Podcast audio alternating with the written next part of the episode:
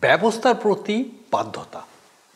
আপনি কি জানেন প্রভু যিশু সম্পূর্ণরূপে ব্যবস্থার বাধ্য হয়েছিলেন? যেন তিনি আমাদেরকে ব্যবস্থার এই অভিশাপ থেকে মুক্ত করতে পারেন? আপনি কি এই বিষয়ে জানতে চান?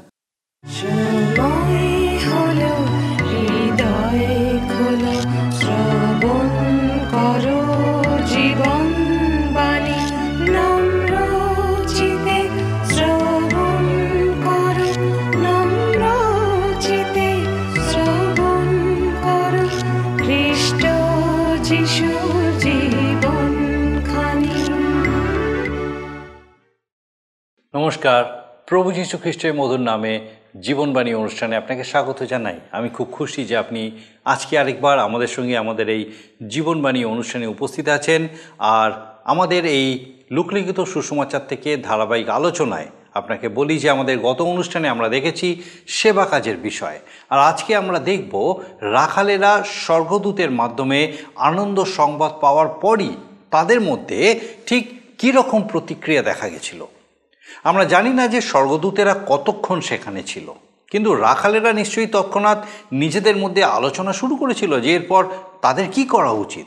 লক্ষ্য করুন, স্বর্গদূতেরা তাদেরকে বলেননি যে তাদের কি করা উচিত, কিন্তু তারা নিজেরা ঠিক করেছিল যে তারা কি করবে।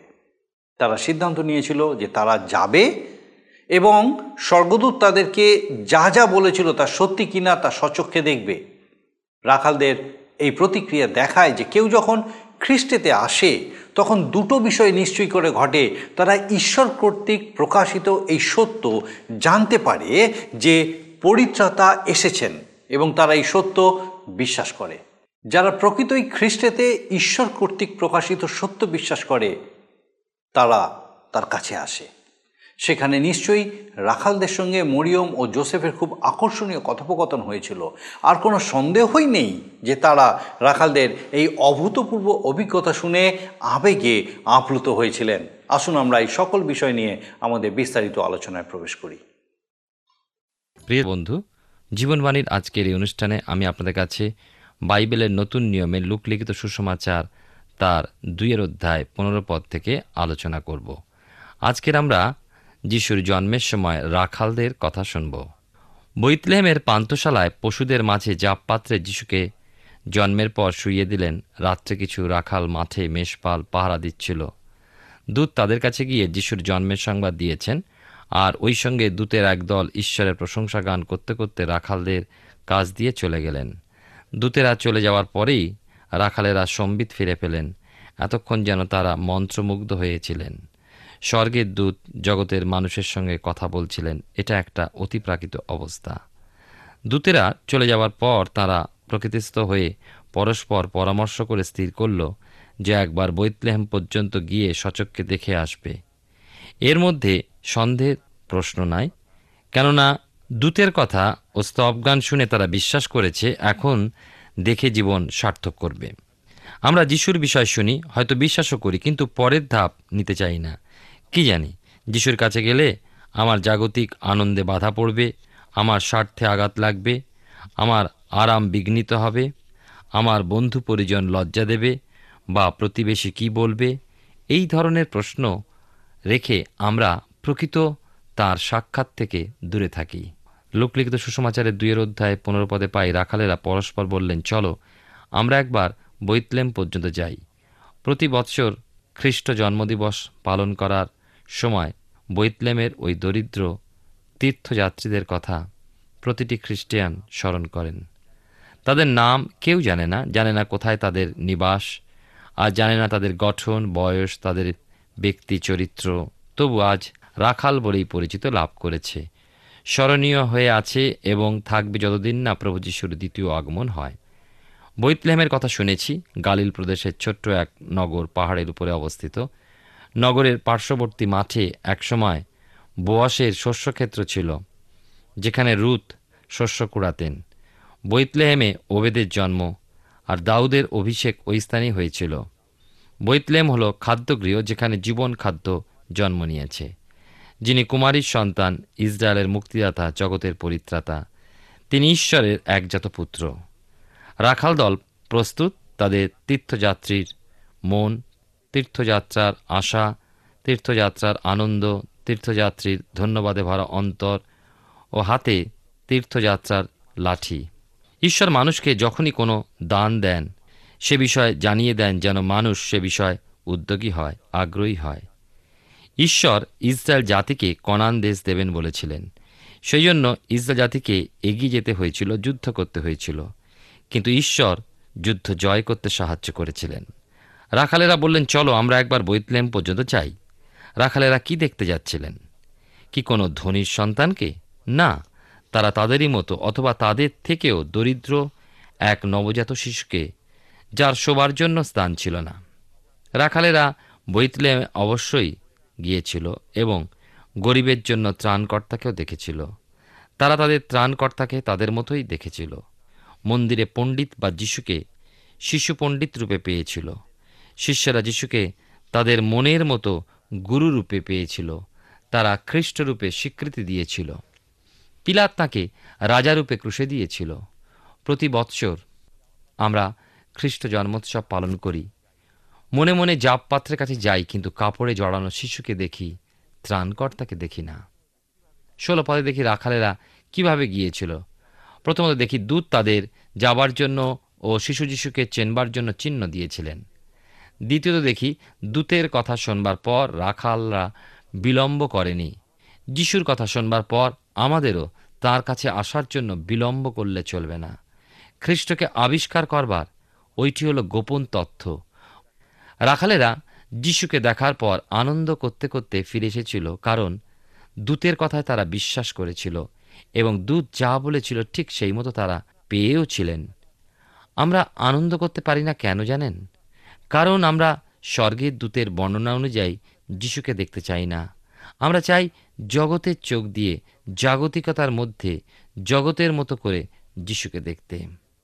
স্বর্গের শিশুকে দেখার জন্য অন্তর্চক্ষু খুলতে হয়।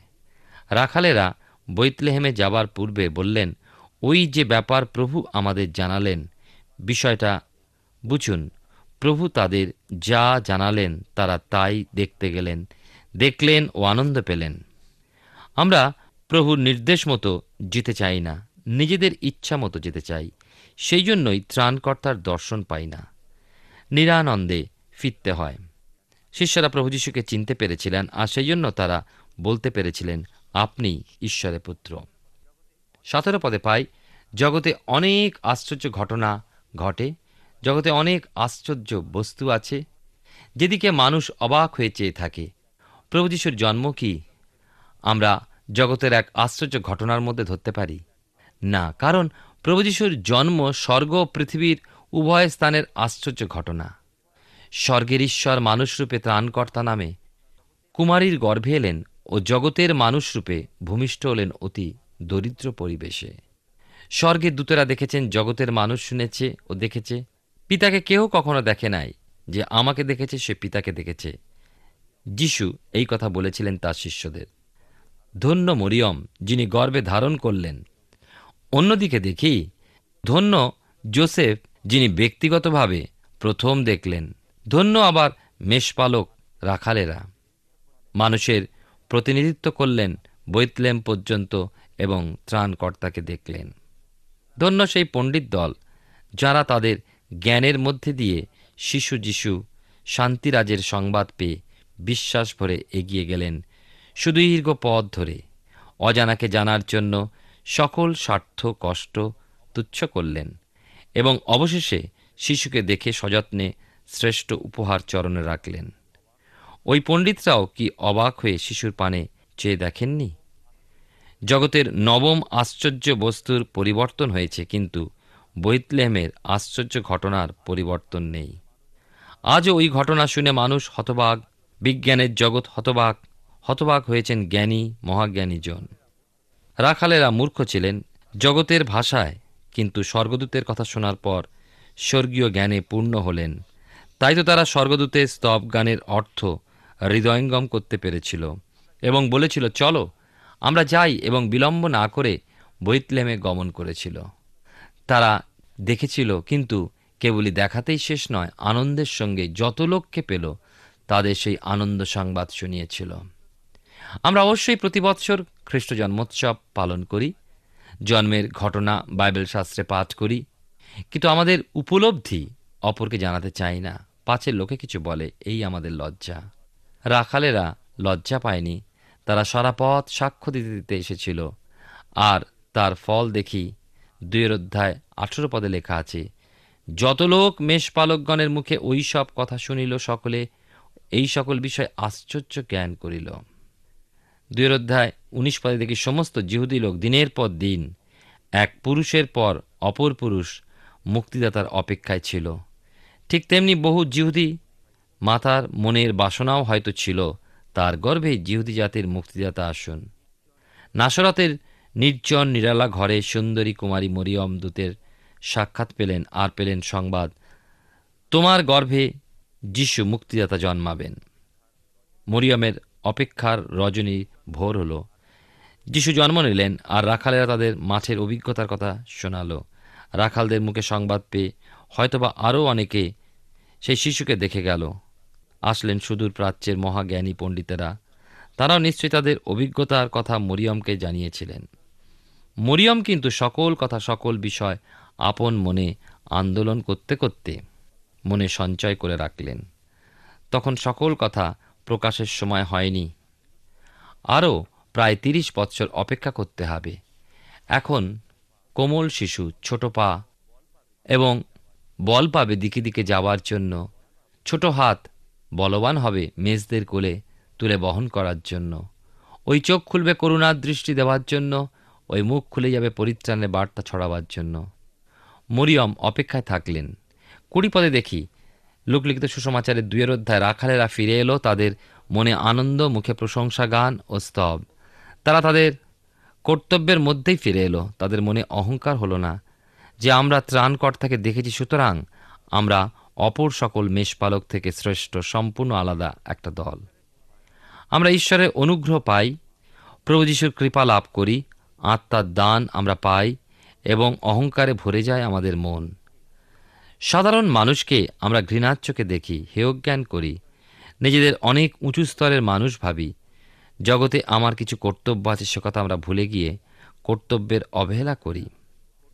রাখালেরা কর্তব্য ভুলে যায়নি, তারা সেই মাঠেই ফিরে এসেছিল, কিন্তু চলার পথে আনন্দ বার্তা প্রচার করেছিল।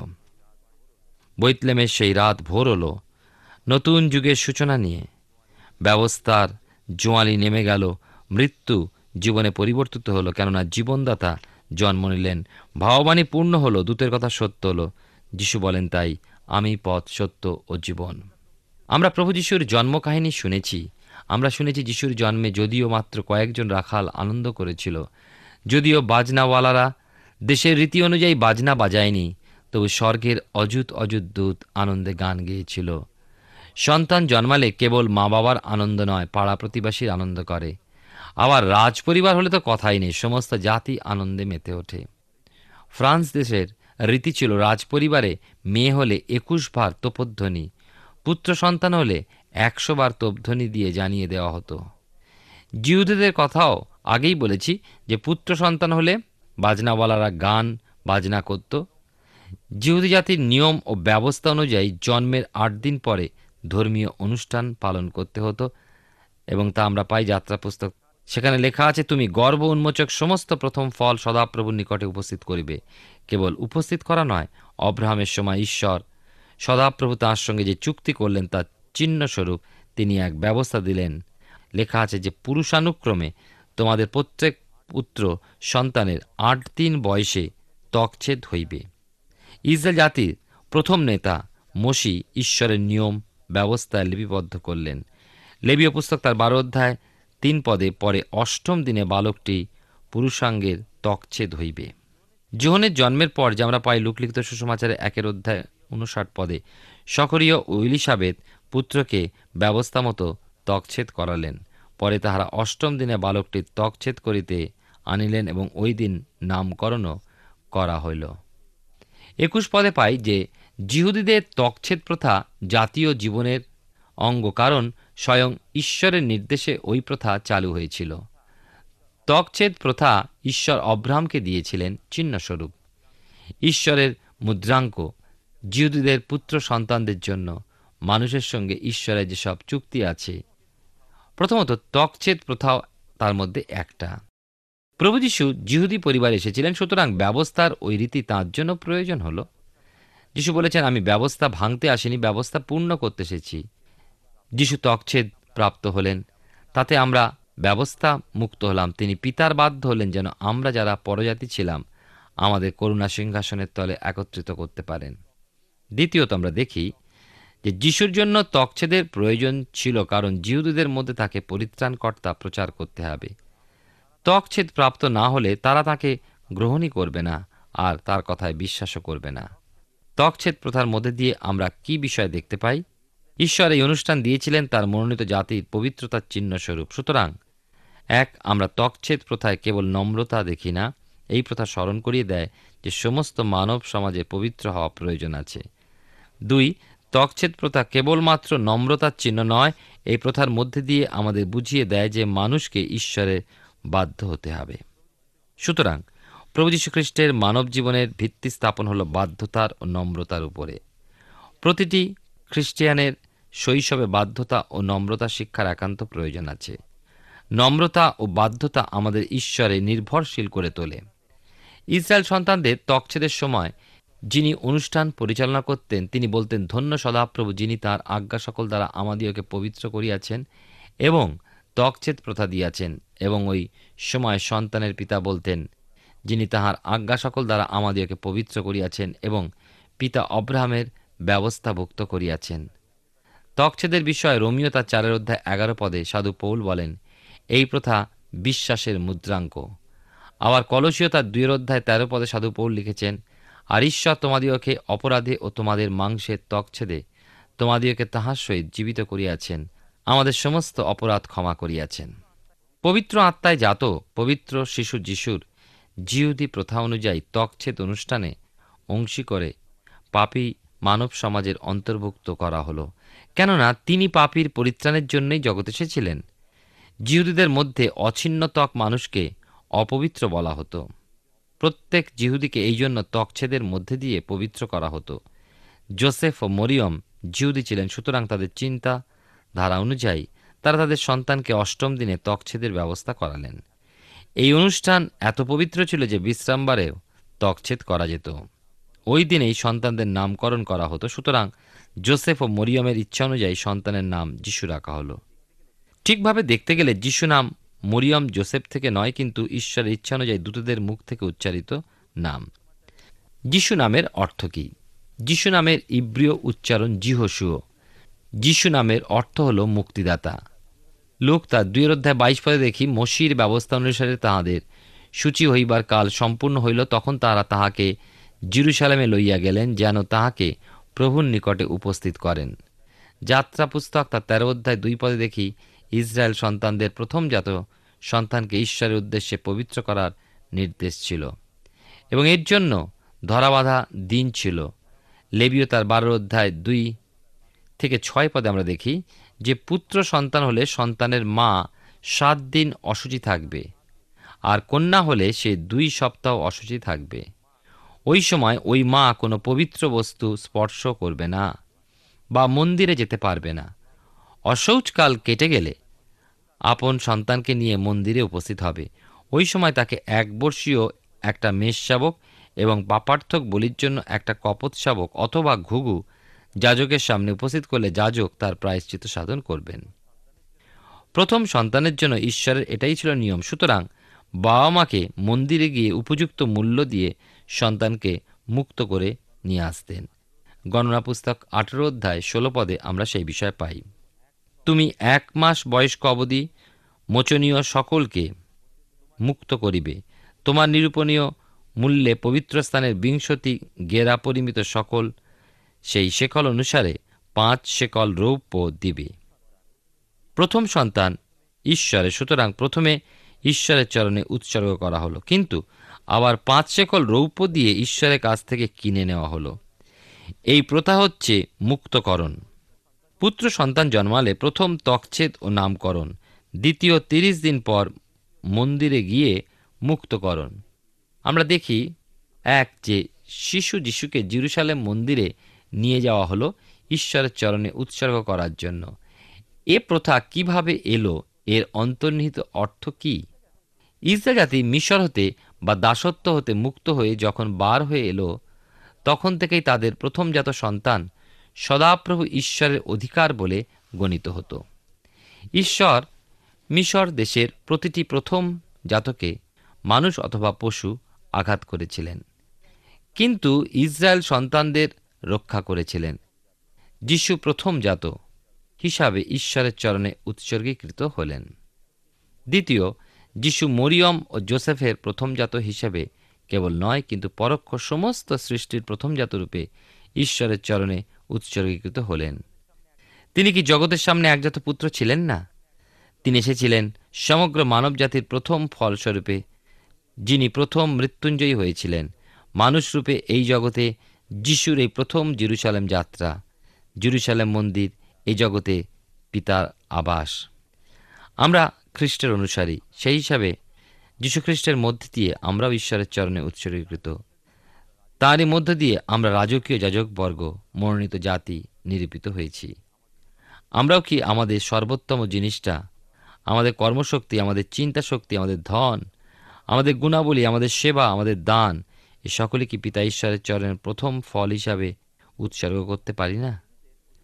জিহুদীদের অতি প্রাচীন রীতি এই তিনটে তকছেদ মুক্তকরণ, সূচীকরণ।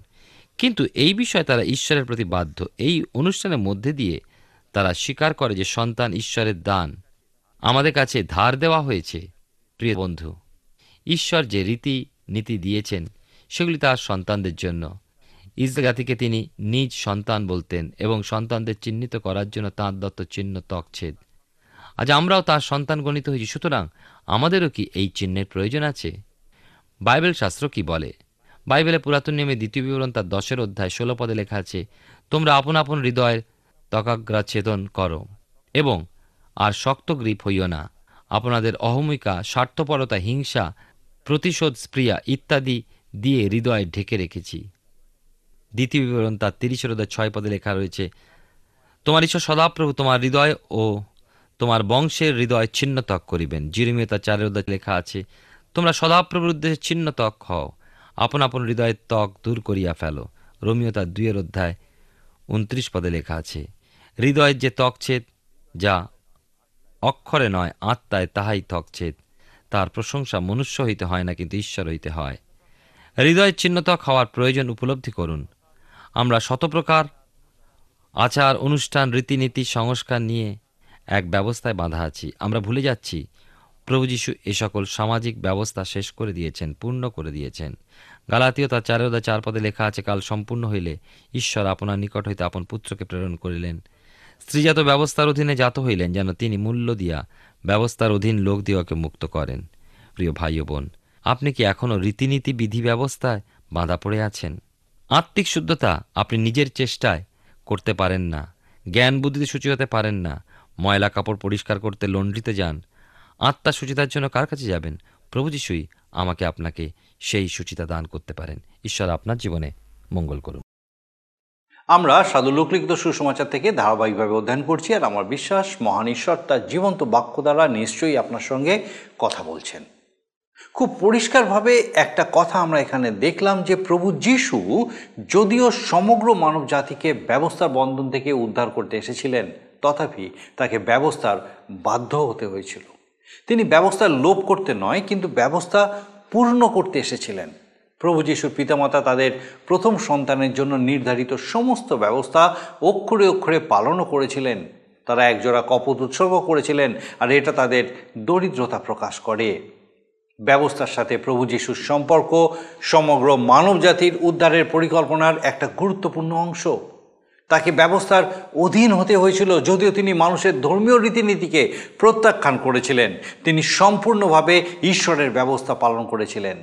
তিনি ব্যবস্থার অভিশাপকে আমাদের কারণে বহন করেছিলেন এবং আমাদেরকে বন্ধন থেকে মুক্ত করেছিলেন।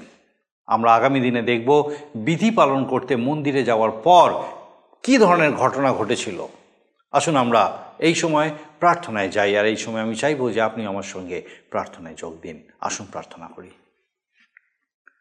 করুণময় স্বর্গীয় পিতা প্রভু তোমার ধন্যবাদ, স্তুতি করি। তোমার মহা অনুগ্রহে আরেকটি বার তুমি আমাদেরকে, তোমার জীবন্ত বাক্যের আলোচনায় উপস্থিত হওয়ার এই সুন্দর সুযোগ দিয়েছিলে ধন্যবাদ দিয়ে আজকে তোমার জীবন্ত বাক্য দ্বারা আমাদের প্রত্যেক দর্শক বন্ধুকে উৎসাহিত, উজ্জীবিত, অনুপ্রাণিত করেছ। প্রভু, ধন্যবাদ দিই যে তুমি তাদের সঙ্গে কথা বলেছ। প্রার্থনা করি এই সময় আমাদের প্রত্যেক দর্শক বন্ধু, তাদের পরিবার, পরিজন, প্রত্যেককে, প্রভু, তোমার পবিত্র আত্মার সুরক্ষায় সুরক্ষিত রাখো। বিশেষ করে প্রার্থনা করি যদি এমন কোনো কেউ এই সময় আছেন যিনি হয়তো কোনো, এমন কোনো সমস্যায় আছেন যেখানে নিজেকে খুবই হতাশ, নিরাশ মনে হচ্ছে, প্রভু, প্রার্থনা করি তোমার পবিত্র উপস্থিতিতে তোমার প্রকৃত সেই সত্য প্রত্যাশায় পিতাগো, তুমি তাকে পূর্ণ করো। যেন পিতাগো সেই সকল হতাশা নিরাশা তার মধ্যে থেকে দূর হয়ে পিতাগো, তিনি তোমাতে যে আনন্দ, তোমাতে যে সত্য, তোমাতে যে প্রত্যাশা, সেই সকল আনন্দ প্রত্যাশায় পূর্ণ হয়ে তোমার গৌরব করতে পারেন। পিতাগো, আমাদের প্রত্যেক দর্শক বন্ধু, তাদের পরিবার, পরিজন, প্রত্যেককে প্রভু, তোমার পবিত্র অনুগ্রহে পূর্ণ রাখো, সুরক্ষিত রাখো, সুস্থ সবল রাখো। তোমার যিশু নামে ভিক্ষা, দয়া করে শ্রবণ গ্রহণ করো। আমেন। ঈশ্বর তার মহা অনুগ্রহে আমাদেরকে সুযোগ দিয়েছিলেন আর আমার বিশ্বাস যে আপনি অবশ্যই ঈশ্বরের বাক্য থেকে নতুনভাবে জানতে পেরেছেন, শিখতে পেরেছেন। আর আমার বিশ্বাস আগামী দিনেও এইভাবে আপনি অবশ্যই আমাদের সঙ্গে আমাদের এই জীবনবাণী অনুষ্ঠানে উপস্থিত থাকবেন। ঈশ্বর আপনার মঙ্গল করুন। আমরা তার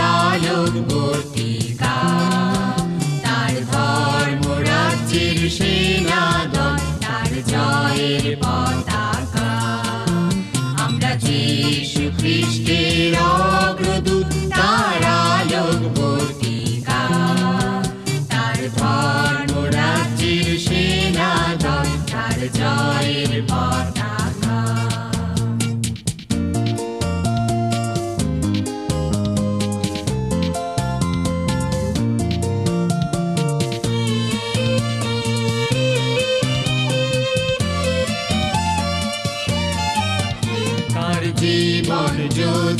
joy.